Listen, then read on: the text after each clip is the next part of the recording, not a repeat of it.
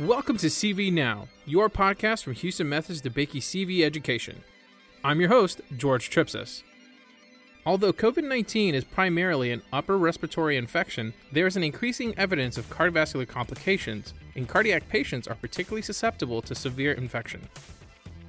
Organizational wise, clinical wise, it really changed our professional priorities, but also it has an emotional, psychological aspect which many of our colleagues and clearly sounded voiced out looking at the sense of unpreparedness and inadequacy. There is a fear and anxiety the feel of suspending time and changing priorities.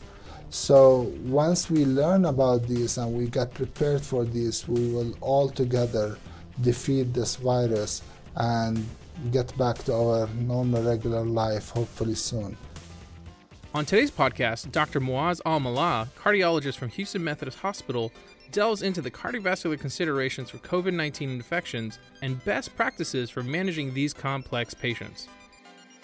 This Grand Rounds presentation was recorded on April 9th, 2020. Now let's get into it.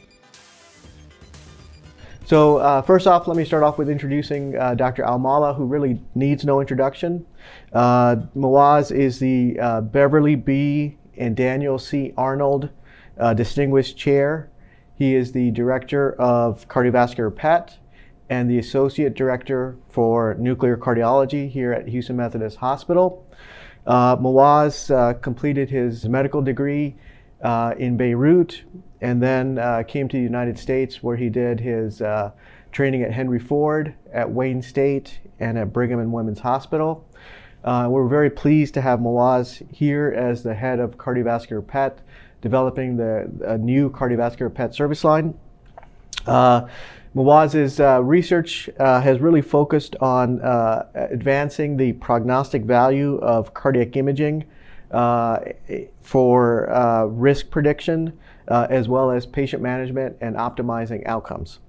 So uh, Muaz is very well published with over 300 publications uh, in uh, peer-reviewed journals and book chapters, uh, numerous grants, and uh, you know I like to say that Muaz, you know, in addition to being an imager, uh, he's an outstanding cardiologist as well, and in fact is a recipient of the teaching award last year from the Houston Methodist trainees. and so Muaz has really kind of taken up the challenge here to try to uh, give us more insights into what we know currently in this very rapidly moving uh, uh, field of cardiovascular considerations with uh, COVID 19. So, Muaz, welcome and pleasure Thank to have you. you here. Thank you, Dipan, and thanks for having me. So, today it's an unusual grand round for me because I'm moving a little bit away from my comfort zone of imaging to talk about infectious diseases and their cardiovascular complications. But this is a timely topic that we need to all know about uh, given the changes that are happening in our field and our practices. So I'm going to start by a quick introduction about the virus itself. It is an RNA virus and um, it is part of the coronaviruses that we know at least about four of them but the one that had the popularity are mainly the SARS and MERS, which have caused epidemics with high mortality. And uh, it's believed that this virus transmit to humans from the uh, from uh, it was like kind of made some changes and mutations in uh, animals and then made it to humans in the city of Wuhan in China and despite some speculations and thoughts, at least there is no evidence at this time that this is the product of purposeful manipulations. In terms of clinical symptoms, this is a nice review that clearly shows that there is a wide variety of symptoms in this infection, mostly fever, but fatigue and chills are common. And there are some other infection, other symptoms that are common in upper respiratory infections like headache, myalgia, sore throat, and productive cough in some of these patients. Uh, prevention is very important and especially social distancing but also being careful of the surroundings the virus can be killed by alcohol bleach and betadine but it can stay on, sur- on surfaces for about up from one hour to week. This is data from the New England Journal of Medicine, where they could detect the virus almost up to 96 hours on some surfaces after uh, being um, inoculated by the virus. There are three phases for the virus, at least in the, when the patient get the infection, you start with the viral response, and this is not very different from any other upper respiratory infection. It lasts around five days where there is lymphocytopenia and other general symptoms. Some patients progress to have some abnormal chest imaging, and now they have the pulmonary phase. And then finally, which is the most difficult one, which is the host response, where there is the hyperinflammation and there is the uh, cytokine storm in these patients, which usually happens after 10 days. Uh, if we just plot it in a different way, and we're going to go over in more details, there is the stage one where the symptoms might be just like a simple respiratory infection and it may not be differentiated from any other viral infection. The real concern are on the stages two and three, and this will be discussed further in the upcoming rounds next week by our critical care group who deal with these patients in these stages. Um, I'm going to try to focus on the cardiac uh, manifestations in these stages because this is when they potentially happen and the therapies may be a little bit different. And one thing to keep in mind that many of these patients, when they make it to the later stage, we know that these are the patients who are kind of have the comorbidities. So, for example, looking at uh, the um, experience from Italy, it looks like among those who required ICU admission, most of them actually, a good percent of them had hypertension and other comorbidities. One thing to keep in mind that not everyone who got the virus is going to be symptomatic. At least the epidemiologic data suggests when you do extensive testing, and this is very common also in the MERS during the MERS outbreak, where a lot of subjects or patients will get the infection around 30% of them they will have no symptoms. You would not know about them unless you do testing. And then eventually you will detect antibodies and they can be immune. However they are they continue to be contagious in that period Lucky enough, we have about 55% of the patients who will develop only the mild viral symptoms or mainly the stage one, and then they go to become immune without major complications. I think our main concern is these 10 to 15% of these patients who develop the severe symptoms or the critical symptoms, and these are the ones that remain contagious longer and these are the ones that we know all about because they develop they require a lot of healthcare resources they require a lot of care oxygen intubations and these advanced therapies.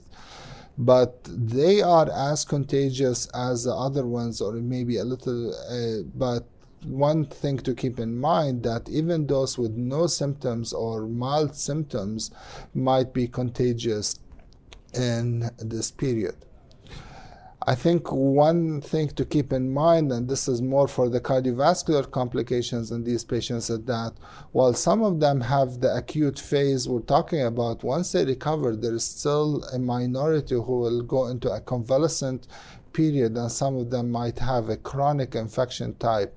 And when i was practicing in the era of mers-cov we've seen very few patients who developed like lv dysfunction and remain to have some mild elevation of troponin and mild depression of their LV function over time. And it will be interesting to understand mostly what will happen at the myocardial level and the risk for sudden death and others. The case mortality rate varies obviously by age, however, it's not only in elderly while it's highest in the elderly it's about 18% among those who are 80 there have been reports even in infants and young adults that they could develop the severe infection which results in mortality.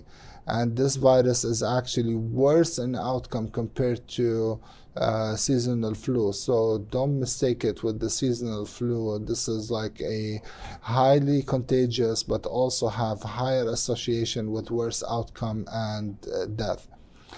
I think if we want to identify those who died versus did not die, this is a study from China that clearly looked at comparing the characteristics of those who died and did not die. And those who died actually are the ones who started to develop the acute cardiac infection, the acute kidney injury, and then later on the pulmonary complications. So even those who had ARDS, some of them still recover, but once they develop the acute cardiac injury and the acute kidney injury and multi-organ failure, this is where it, many of them have worse outcome and high case fatality rate. I'm not going to cover a lot on the chest findings, but we need to be aware of them. They'll be covered more in detail next week. But I just wanted to say that many of them, at very high percent, are actually abnormal. This is from the lecture, and the outcomes depend really on the ICU admission. And once they uh, develop these findings, then they start to have um, worse outcome. I think one important aspect to note, which was highlighted in the ESC uh, webinar by Professor Stephan Achenbach, that we need to have high suspicion and maybe image the lungs of these patients whenever we have high suspicion. If CT is available, is preferred over X-ray and the typical consolidation which has been reported with viral pneumonia but i think it's this is a very crucial line. If ct ct is more accurate and the typical ct finding should be diagnostic even if the pcr is negative. Repeat the pcr and we had few cases where the pcr initially was negative and then the patient had a chest CT that was very diagnostic, and later on, a repeat PCR turned out to be positive. So it's very, very important to have a high index of suspicion in these patients and not rely on a test, but rely on the findings of these patients the Fleischner Society just yesterday or the day before released their guidelines and they also emphasize these things. So I just want to highlight a couple things from these guidelines. They clearly say that in a COVID patient, if you have mild features, so your index of pretest probability is kind of low, then you're starting with a negative test then this is the only time that you may potentially stop. However, in patients with severe symptoms, even if they have a negative test, imaging is indicated. And if you have high pretest likelihood, even if they have a negative test, now imaging is indicated. So you should not shy away from imaging these patients chest wise simply because they have a negative PCR test. So now let's focus on the cardiovascular um, considerations in these patients. And the first question that come to mind is this issue of the ACE-ARB controversy that came out early on. And as you know, the uh, renin-angiotensin system is very is um, something that we deal with in our patients commonly we have angiotensin which angiotensinogen which come from the liver. And the kidneys it's transfer, transformed to angiotensin 1 then it goes to the lung where there are the receptors the ACE2 receptors which change it to angiotensin 2 and then it exerts its effects on the body. Now this receptor the angiotensin, uh, the receptor, is actually what the virus is using to get into the lung. So technically, at least pathophysiologically, if you have angiotensin 2 or uh, if you're using ACE or and ARBs, you have an upscale of these receptors. So technically, you're increasing the permeability of these viruses to the lungs, and then there is a theoretical risk of increased lung injury and infection and this has been clearly uh, seen here in the cartoon. So you have more of these receptors the lung the virus make it in, the, uh, in there. And then there is concern about increased vascular permeability. However the data has not been very consistent on increased risk. And we don't have strong evidence at this time to suggest that patients who are on ACE or ARB may have worse outcome compared to those who are not. And as you see here in the guidelines, both the Heart Failure Society, ACC, the AHA, back in March, clearly says that there is no data demonstrating beneficial or adverse outcome, and the ESC also have similar um, uh, statement.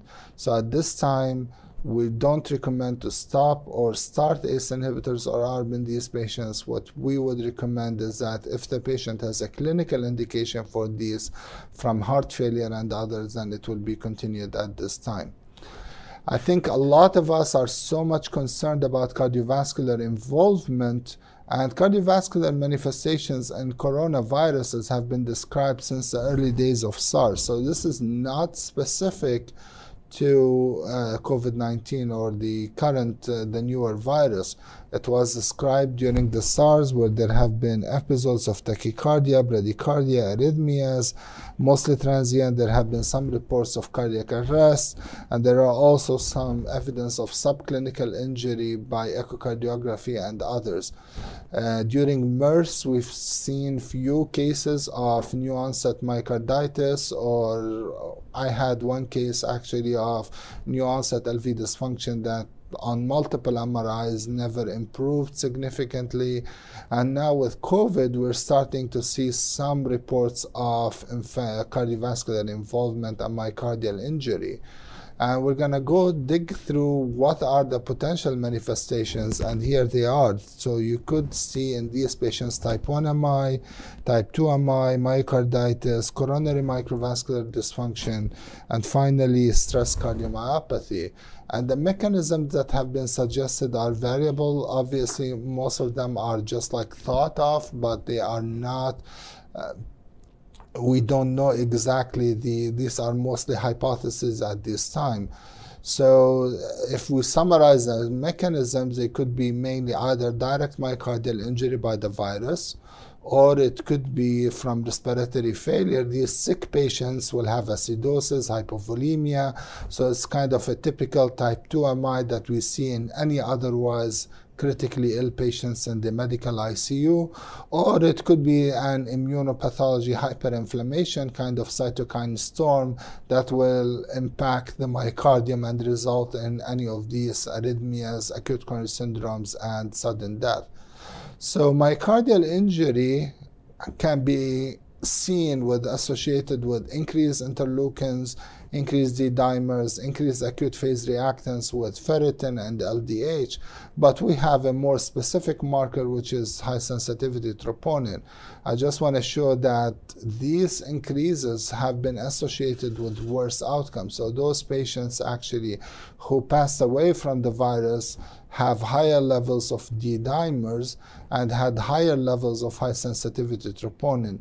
Note that these patients start to have this increase in high sensitivity troponin early on and went up significantly among those who pass away for those who uh, survived the uh, infection. Now, the biggest question that is listed in the uh, literature, if you go, there are multiple controversies whether this is a true myocardial injury versus a more of a high risk marker that we are detecting in these patients simply because they are critically ill and have high. Uh, have otherwise high uh, risk and high metabolic rate and others. But if we go in the at least the reported literature, and this is as of yesterday at like 7 p.m., there are more papers that came after at like 9 p.m. from New England Journal, and every day there are more papers that come out and Uh, shed more light. But as of yesterday evening, I'll review some of the main studies that looked at this. This is from Wuhan, China, looking at those who are myocardial had myocardial injury in a sample size of 416 patients, about one in five patients had evidence of myocardial injury by positive troponin.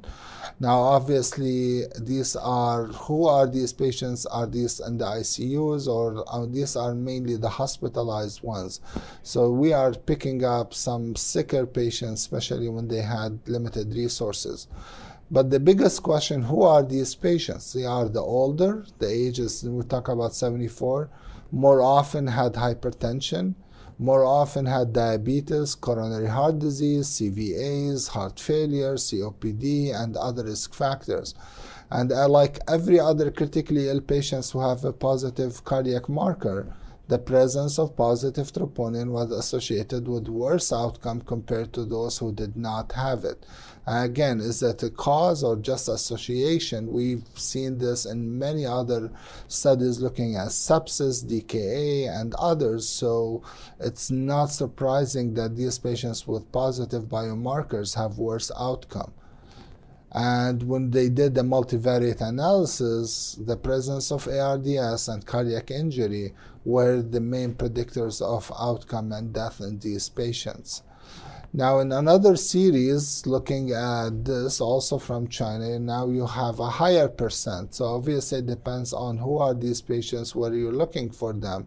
And now, in this series, it's about 20, 28% of those patients had uh, elevated troponin, and there is worse outcome in this population. A third series on March 19.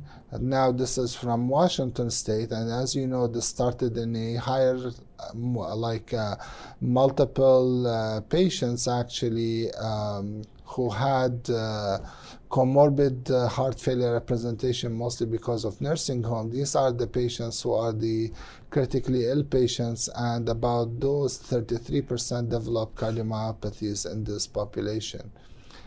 So, what do we know about the troponin and BNP? And this is like from an ACC statement. There are multiple mechanisms that could explain that, as we just alluded to. It could be demand ischemia, could be plaque rupture, could be direct non coronary myocardial injury, and could be all of the above, not just one mechanism, and could be also the result of the cytokine storm. So the, currently the ACC says measuring troponin or natriuretic peptide if diagnosis of acute MI or heart failure being considered on clinical grounds and if you are going to impact your management. However, there are another school of thought that you see in different editorials telling you that maybe we should measure it on everyone because it's a high risk marker and it will help us identify those who are critically ill maybe before they manifest it and it could be our friend to identify like we do the white blood count like we do the creatinine like we do other biomarkers maybe doing troponin high sensitivity troponin early on not with the intention to go ahead and revascularize these patients or do unnecessary testing on them but just another high risk marker. I don't think we have evidence that using this will impact the outcome of this patient but you can see here we have different school of thoughts and we still have to see where do we settle this on uh, the grounds. Now we're looking at acs and STEMI in these patients uh, we still don't know what's the prevalence in the covid setting. In fact if you go on twitter now there is like a uh, kind of hashtag looking at where are all these currently myocardial infarctions disappeared. And this is we're seeing nowadays kind of less of these ST elevation myocardial infarctions. And now we're adding a new variable to management of these patients in this era. And this is not only the what is the best outcome for these patients and what's the best course for these patients. Now we're adding the staff safety and the cath lab staff exposure during this period. Now, if you look at the different societies and different hospitals, now there are new guidelines from the uh, and the uh, ACC looking at these ST elevation MI and non-ST MI. I'm not going to go through the details of algorithms, but technically what these guidelines say, if they are COVID negative, treat them as you are usually treating them. When you are they are COVID positive, you can potentially think of fibrinolytics in these patients. And also, two things to consider is the safety of the staff as well as the safety of the patient. So you may want to reserve interventions for these like high risk patients that may not impose higher risk on these patients. So for non-STEMI, you don't want to routinely take them to the cath lab, but mainly reserve it for those who are like high-risk patients and try medical management initially for ST elevation MI, consider fibrinolytics, and maybe consider more often rescue PCIs for these patients. However, if you go on Twitter, which has been a major source of medical information nowadays, especially in this era, because cases make it over there much faster than the uh, medical publications. If you look at it, there have been multiple reports of patients like this one who came in with ST elevation, clearly ST elevation myocardial infarction, pre-COVID era, nobody would question taking this patient to the cath lab, and this patient might have an RCA or circ lesion. It depends on the dominance, but this patient went in and had clean coronaries. And we still don't know what is this, and this is considered to be COVID myocarditis in this at least report. This is another case, again, COVID positive, and let's see if I can run this. But this is a patient, unfortunately, I, am unable to run this. Uh, movie, but this is a patient who had clearly stress cardiomyopathy with Takotsubo, and this is a patient that also, also from Twitter that clearly sees that. So, what are these patients with elevated troponin? They're not always a ST elevation myocardial infarction, but they could be through myocarditis. They could be stress induced. There have been some reports on potentially coronary endothelial dysfunction in these patients. They could be hypoxia associated or acidosis associated, and they could be myocardial depression due to to the cytokine storm that we may improve with improvement overall. But also think of other common things that we see in critically ill patients. This is a COVID patient. You can see the typical findings on CT, but also on the CT, there's a massive large saddle embolus here in this patient or large pulmonary embolus and the positive troponin in this patient is due to the RV strain kind of saddle uh, the uh, pulmonary embolus rather than maybe cardiac involvement. Uh, this is another case looking at a 53 year old woman who's COVID positive, and you can see some ST elevations and also an inferior leads. But this patient also had a lactate of 17.1. She had an elevated BNP and troponin. Her EF is 40%. Is this a direct involvement?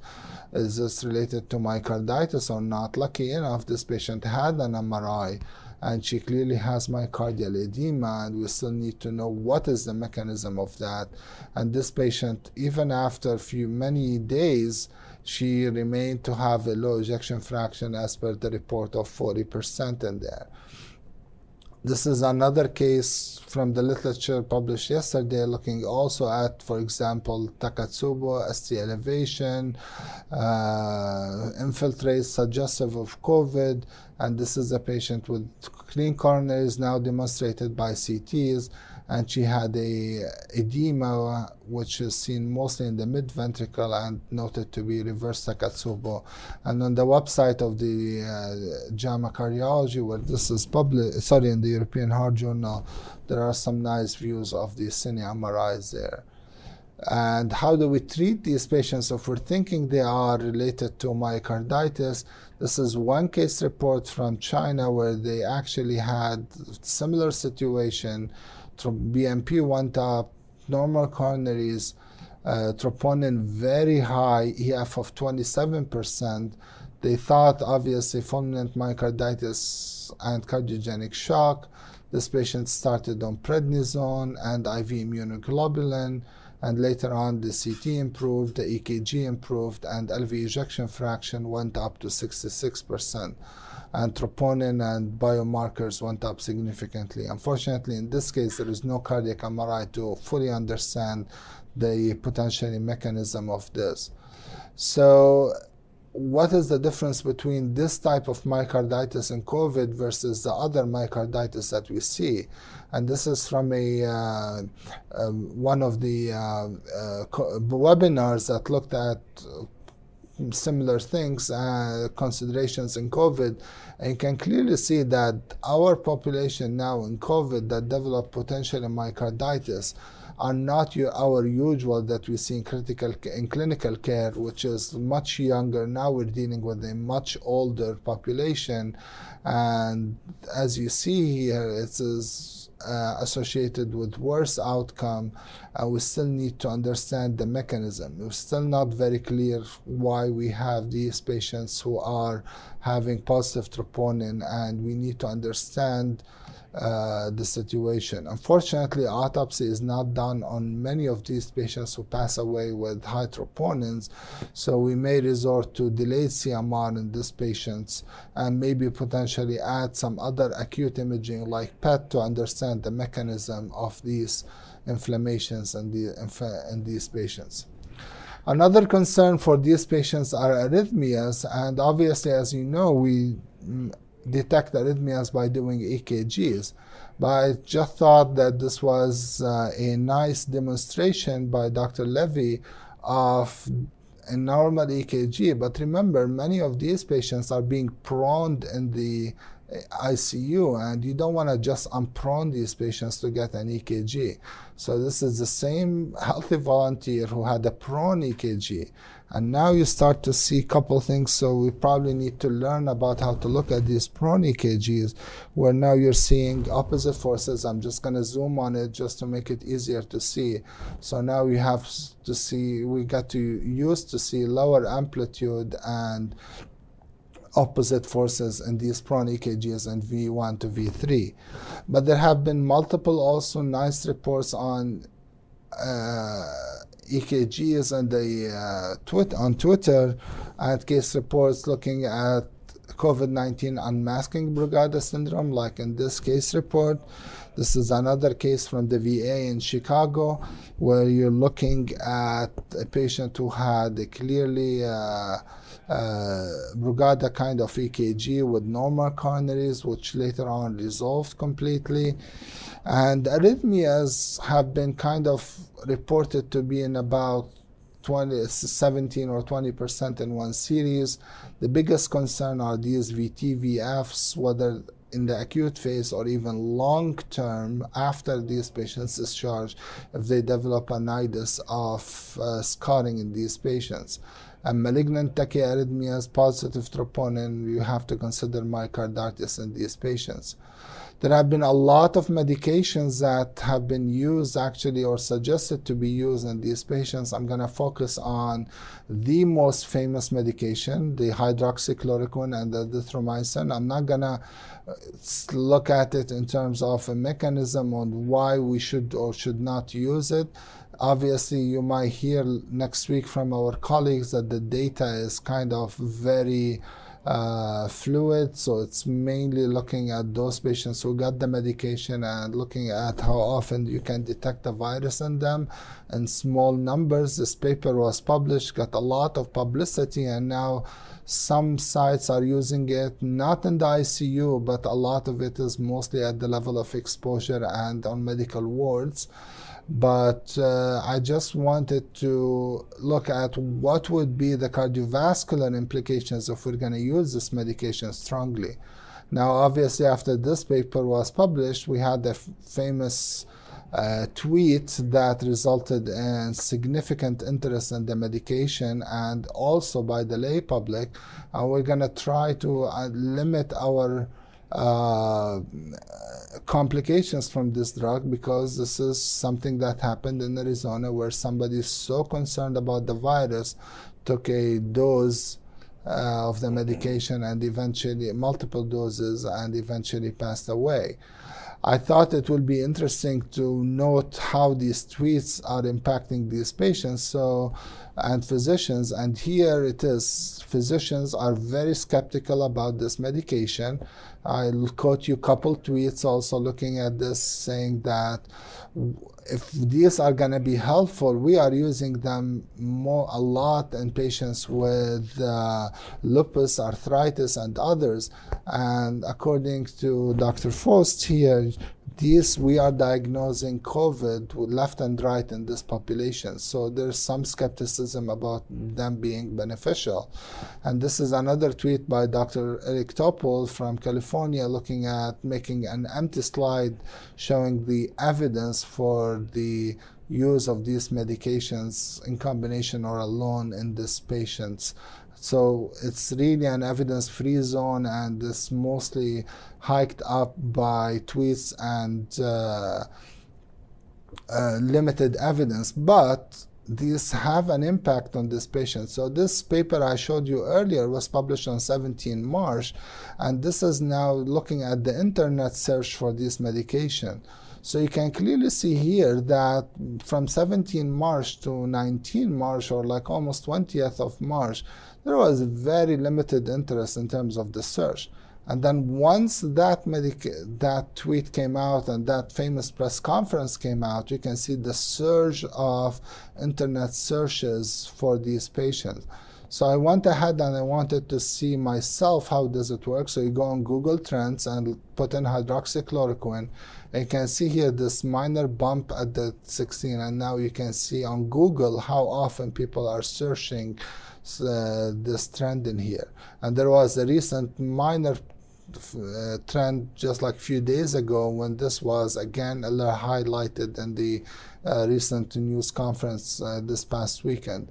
So, but we can get some important information from this. So, where are these searches happening? They are happening in New Jersey, Michigan, New York, and Louisiana. And some of these actually were before we knew some of these are going to become a hotspot like Michigan and Louisiana. So it might give you some understanding of what you need to do or where are the potential trends and start of symptoms for these uh, patients. So going back to if from a cardiovascular standpoint, I'm not going to discuss the efficacy and safety of this medi- efficacy of this medication and treatment, but I'm going to focus about its potential side effects, which is QTC prolongation in these patients. So the ACC says that it should occur in this context of setting of clinical trial or registry. Unfortunately, that's not happening that much often and use of outside clinical trials should be done by an infectious disease or COVID 19 expert with cardiology input. And what do we need to do as cardiologists? This is clearly highlighted in the ACC document. Pre enrollment, we need to discontinue all other non critical QT prolonging medications, assess EKG and renal function, measure QTC, and measure the baseline risk of QT prolongation and the ACC clearly make it clear that we need to know now about a new risk score called the Tisdale score, which can be found on the found on the ACC website. It's a multiple point score, and if the patient has actually less than six points, then they are low risk. Moderate risk between six, seven to ten, and more than eleven is high risk and at the time of enrollment you need to have an the absolute contraindications as non-congenital long QT syndromes if you have inpatients with baseline more than 500 millisecond or the Tisdale score more than 11 you should not give them the medication. If they have a baseline QTC for outpatient more than 480 and again a high Tisdale score they should not be receiving this medication. And there are more uh, suggestions for the monitoring of these patients, like uh, you checking their potassium, magnesium, looking at their medications, discontinuing patient therapy among those that you find now evidence of syncope or polymorphic VT, and reduce the therapy in those patients who have QT prolongation as they happen. And there are some more recommendations for uh, impact on looking at the uh, how shall we continue, how shall we adjust the medication based on the QT prolongation. So this is like mainly an overview of what we are seeing with the current cardiology practice. But now, if we look at the cardiac patients who are getting uh, our routine cardiology practice, how this is happening in this era. And as you know, we are trying to adapt to the pandemic. We are obviously following social distancing. we're looking at an important factor, which is balancing safety of the providers and patients. We're limiting elective, non-urgent diagnostic or therapeutic uh, thera- therapeutic procedures to the minimum. So we're only doing things that are absolutely necessary in this period during the time of the pandemic. We continue patient screening for symptoms as well as continuing staff and provider uh, work within units. We are consolidating that. And one important aspect, which I didn't want to go much into, which is mostly moving to virtual visits. As you see, most of this happened on an urgent basis, and there have been some regulations to allow that. It will be interesting to see how many of that will be now the new norm after this virus or this pandemic is over? And how often are we going to use virtual visits for uh, patient care when it is possible with like for like for example healthcare counseling checking results testing results and others I think as a community, as a cardiology community, we need to look at mm, some adaptations. These are difficult times, and we need to adapt to the pandemic. This is from my uh, friend Dr. Samir Ahmed from the uh, Family and Youth Institute, where they recommend this applies to us at the personal level, but also at the family level and practice level, which is we need to practice tolerating uncertainty. There's a lot of uncertainty in these patients. Tackle the anxiety paradox transcend exist- ex- existential anxiety. Don't underestimate human resiliency, especially among physicians, but also among our families and patients. Don't get sucked into overestimating the threat. And this is like if you go on social media, you can see either complete ignorance of the threat, but also potentially underestimating it. We should strengthen self care and seek professional help if needed. But for our practices, I think there are the annals of internal medicine just yesterday put in some nice guidelines for cardiology for practice in general, and they called it the calmer map for COVID planning among our uh, practice. So the C stands for check-in, looking at our practice itself, ask about COVID, try to look at our uh, patients, lay out issues with our practice, with our colleagues, with our trainees, and also motivate them to be to choose a proxy and to talk about the matters. Also expect emotions. These are very difficult times and also record the discussion and try to understand the questions for these. And this is very important for any of us who have any leadership role, whether within healthcare but otherwise in these current times. But also for our regular practice, other than the uh, personal touch in there, we need to look at the recommendations. What are we going to do with our practices? And almost every professional society that I know of have put in some recommendations to guide physicians and practices on what to do and what not to do in these days.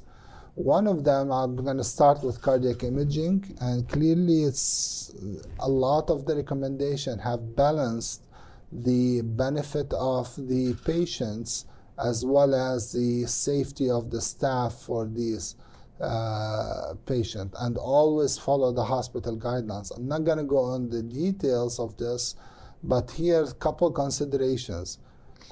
The first one is cardiac imaging, which we routinely use in the pre-COVID era, should only in this era be performed if appropriate and only if it is likely to substantially change patient management or be life-saving and also use the imaging modality that has the best capability to meet the request.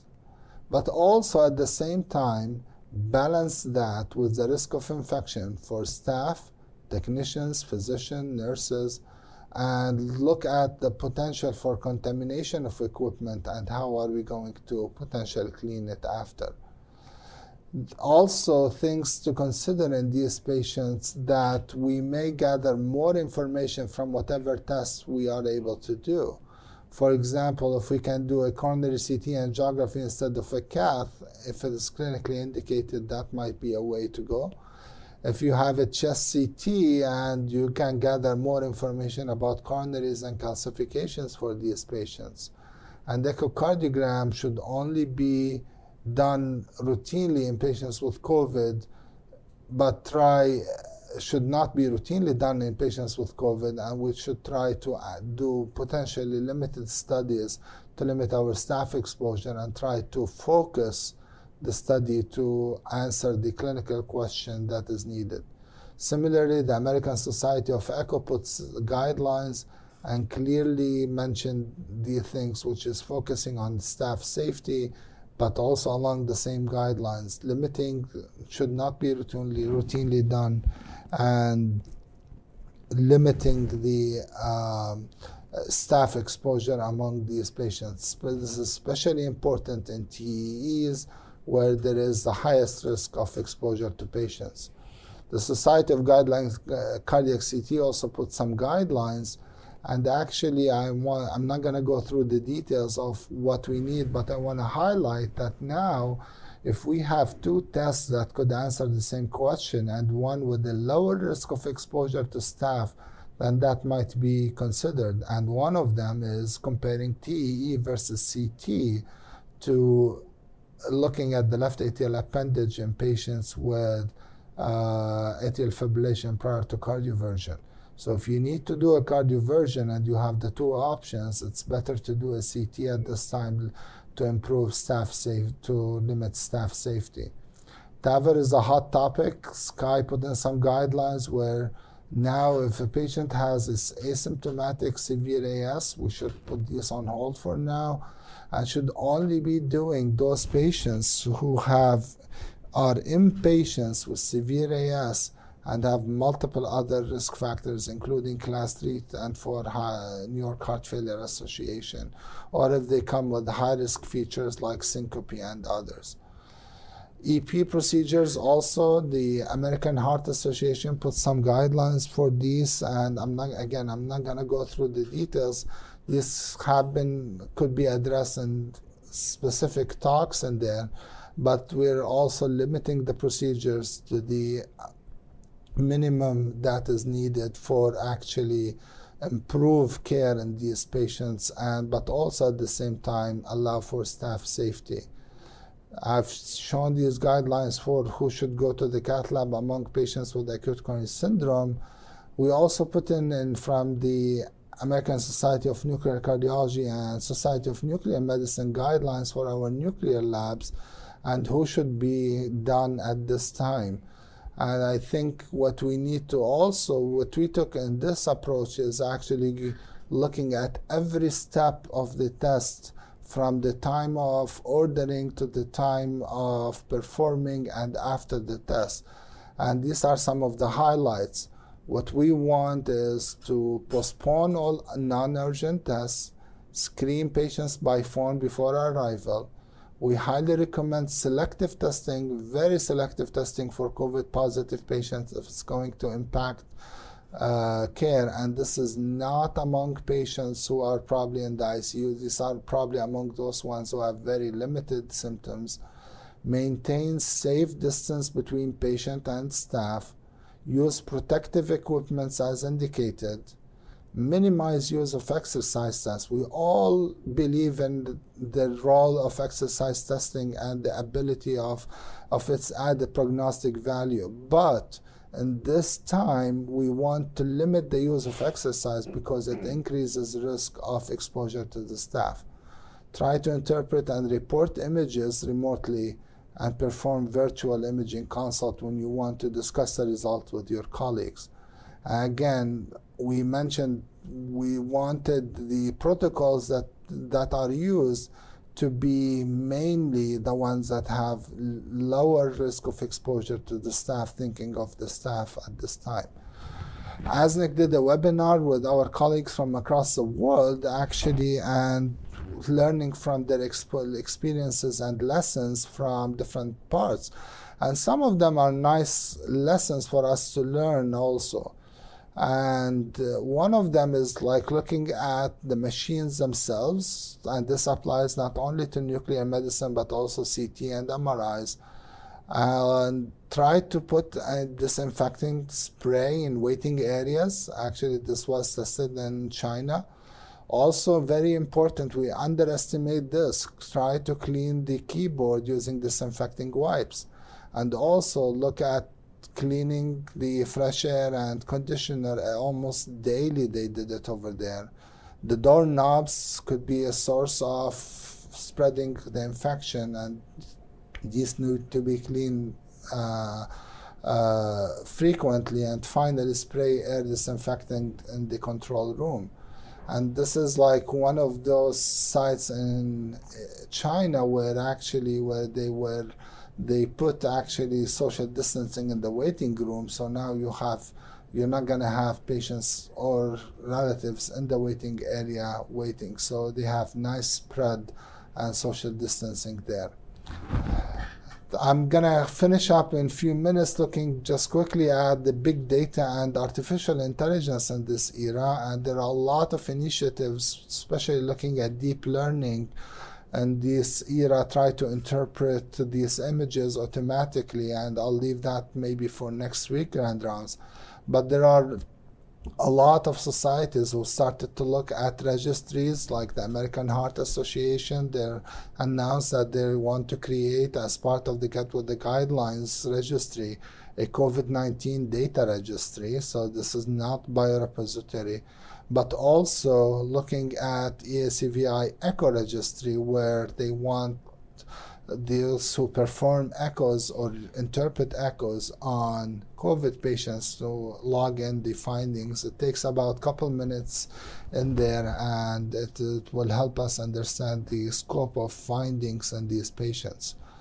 This is from the news also looking at experts at Stanford and AI trying to look at potentially pulling data from our EMR and try to get a prediction of who are the patients that might worsen. This have been tested and used before in any other critical ill patient, but now trying to customize it to COVID patients. So the computer will alert you that once you're admitting the patient and as you gather information in the EMR that it will tell you this patient is going to be at high risk of mortality and further care should be uh, uh, put for this patient even before uh, some of these clinical findings may be clinically uh, forward.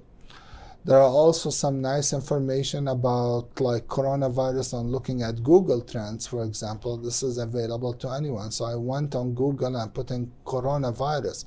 And you can see that in the US, where I limited my, my search, but you can search everywhere. We were not too concerned about this in January. We were like started toward the end of February to have some concern but March come and now you can see our hit of search about coronavirus. But also this might be a nice tool for research. So for example, if you search on Google Trends why I can't smell, so this is kind of the search and now suddenly you get a bump. And now we're getting a sense that loss of smell might be associated with coronavirus infection, and now it's considered one of the clinical signs and symptoms on these patients. And you can see here that now this is going up in terms of Google Trends and search. So there are a lot of potential information that we can even get from all the data that we have available. And finally, I'm going to finish up with CME and GME because this virus had a toll on the card- cardiology community, both at the CME level and graduate medical education level. And as you know, most of our inform- information came up recently on Twitter. So here you can see there were like many classical cardiology intense debates that were going on, calcium scores, revascularizations, ischemia trial. But COVID kind of silenced all of them. And COVID now, everybody is just discussing COVID, cardiology and non cardiology. every now and then you get a, I have a new paper or anyone looking for a postdoc, but most of the discussions now, cardiology and non-cardiology are either are related to COVID. And finally, we're learning from there on all these case reports, webinars, and others. And finally, medical conferences, as you know, have been kind of like potentially canceled, put off. But there was a new venue that came out. The ACC, for example, put their made their conference virtual. And one of the things about it, on the first day, for example, nearly 50,000 attendees from across the globe have attended, which may may prompt us to try to think on how are we going to look at these patient at these conferences and what are we going to potentially do about them in the future and this is our own Dr. Uh, Dr. V from electrophysiology presenting his randomized clinical trial on this meeting last on Sunday during the meeting. And for fellows, many of their training activities actually have been switched to virtual on Zoom and others. We at the American Society of Nuclear Cardiology took this virtual further and we thought that maybe what we want to do is to give them a virtual nuclear cardiology elective. So starting from April 6 to April 17, attendings and from these institutions, including ours, but also University of Virginia, Brigham and Women, and this was an initiative led by the ASNC president, Dr. Dorbala, who clearly now we're going for two hours, uh, giving them one lecture and reviewing cases. We have 350 plus fellows who are going between 2 to 4 p.m. Eastern Standard Time looking at live cases. And this may be a good way to actually to potentially keep it up for the future especially to tap it into other modalities like for example ekg readings and other imaging reading. This is no replacement than real life clinical experience but also something to keep in mind to augment to how we train fellows in the future. And this is an excellent initiative that is clearly drawing the attention of different fellows from different programs. So I want to finish up with this slide that come from Dr. Ferrari, Roberto Ferrari, who is the past president of ESC and close friend, who put in like how did this affect us in the cardiology community.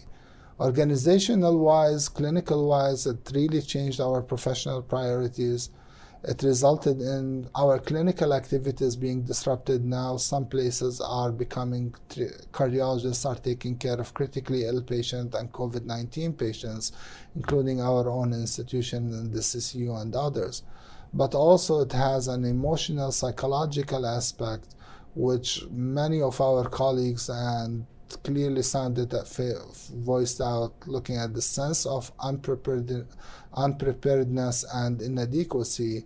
There is the fear and anxiety the feel of suspending time and changing priorities. So once we learn about this and we get prepared for this we will all together defeat this virus and get back to our normal regular life hopefully soon. And thanks for your attention Great, wonderful, Moaz. That was a really, really outstanding uh, and very timely presentation. Uh, it's what is the minimal viral load that's required to be detectable by PCR? Again, the PCR technique, I mean, it really takes on the swab. So uh, this probably have to be addressed more toward our colleagues in laboratory medicine. But the point here is among those patients who are detected, uh, the PCR, the, one of the reasons we get a false negative is the adequacy of the swab. So if you don't get a good swab, then you're probably not going to have a positive test even among those patients. So it's very important to get these swabs adequately, but what is the minimum viral load? This probably should be addressed to mm-hmm. a uh, laboratory medicine. Yeah, and I think the key point though is that, you know, in a high pretest likelihood, uh, even a negative uh, PCR test shouldn't exclude uh, the potential of this patient having COVID disease, I think, as you mentioned.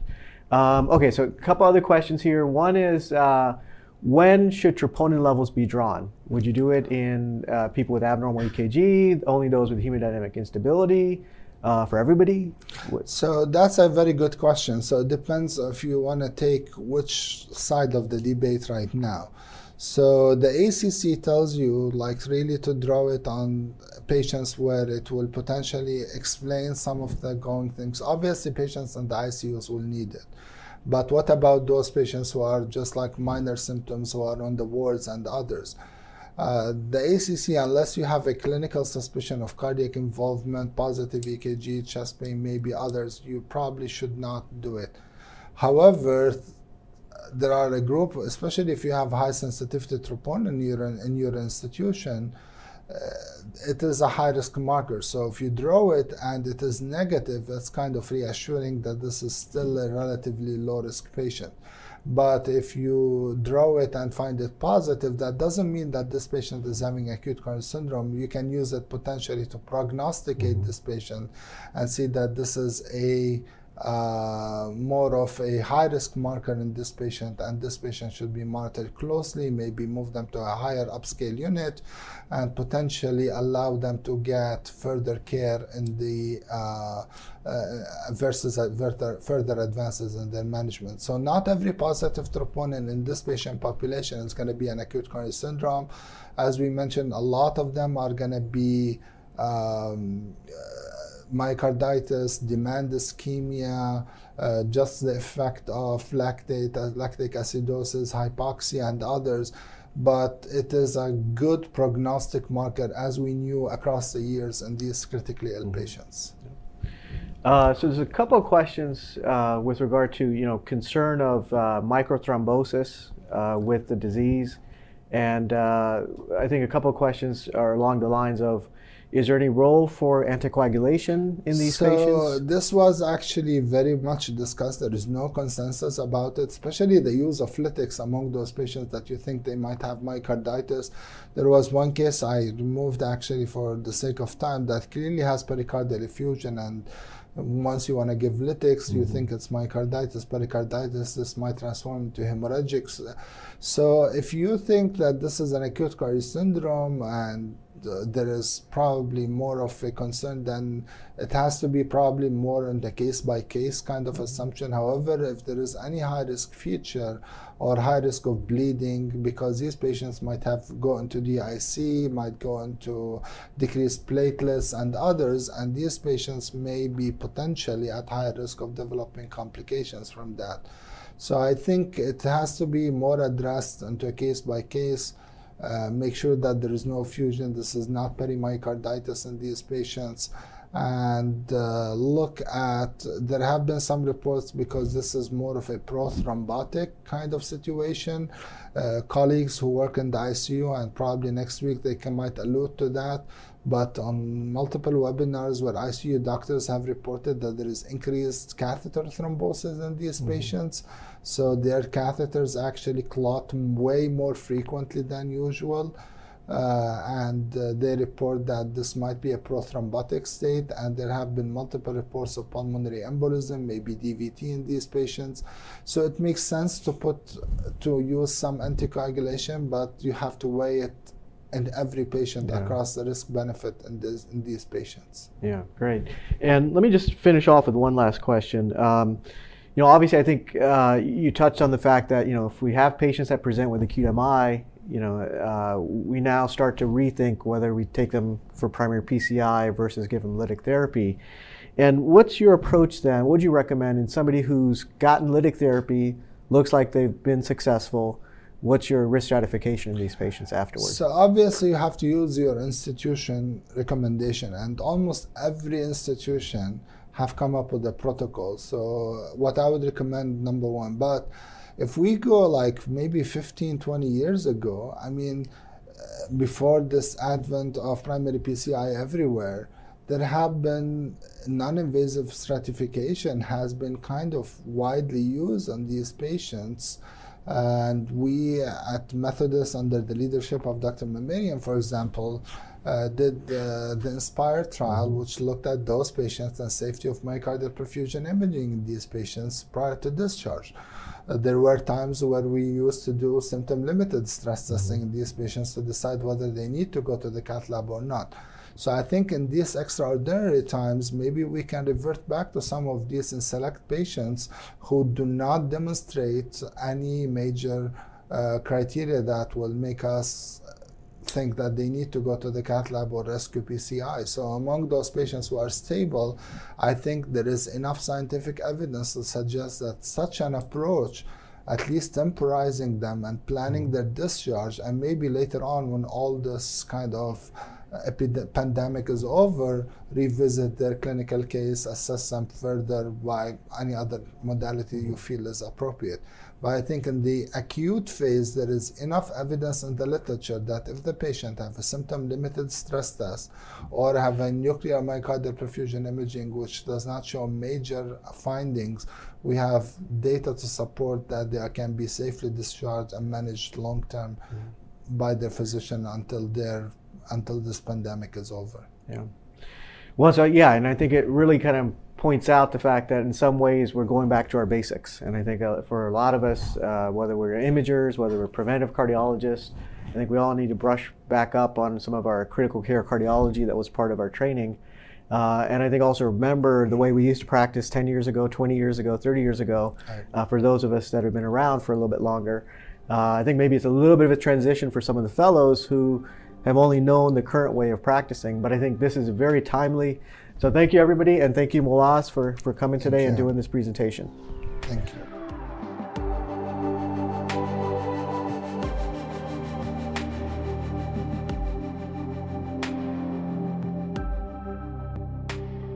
Well, that's our show for today, and thanks for listening. What are your experiences with COVID 19 in cardiac patients? We would love to hear from you, so send us a tweet using hashtag CVNow. And don't forget to tag at DeBakeyCVEDU. If you like the show, please hit that subscribe button and leave us a review. You can find more of our digital cardiovascular education opportunities through DeBakey CV Education by following us on YouTube, Facebook, and Twitter.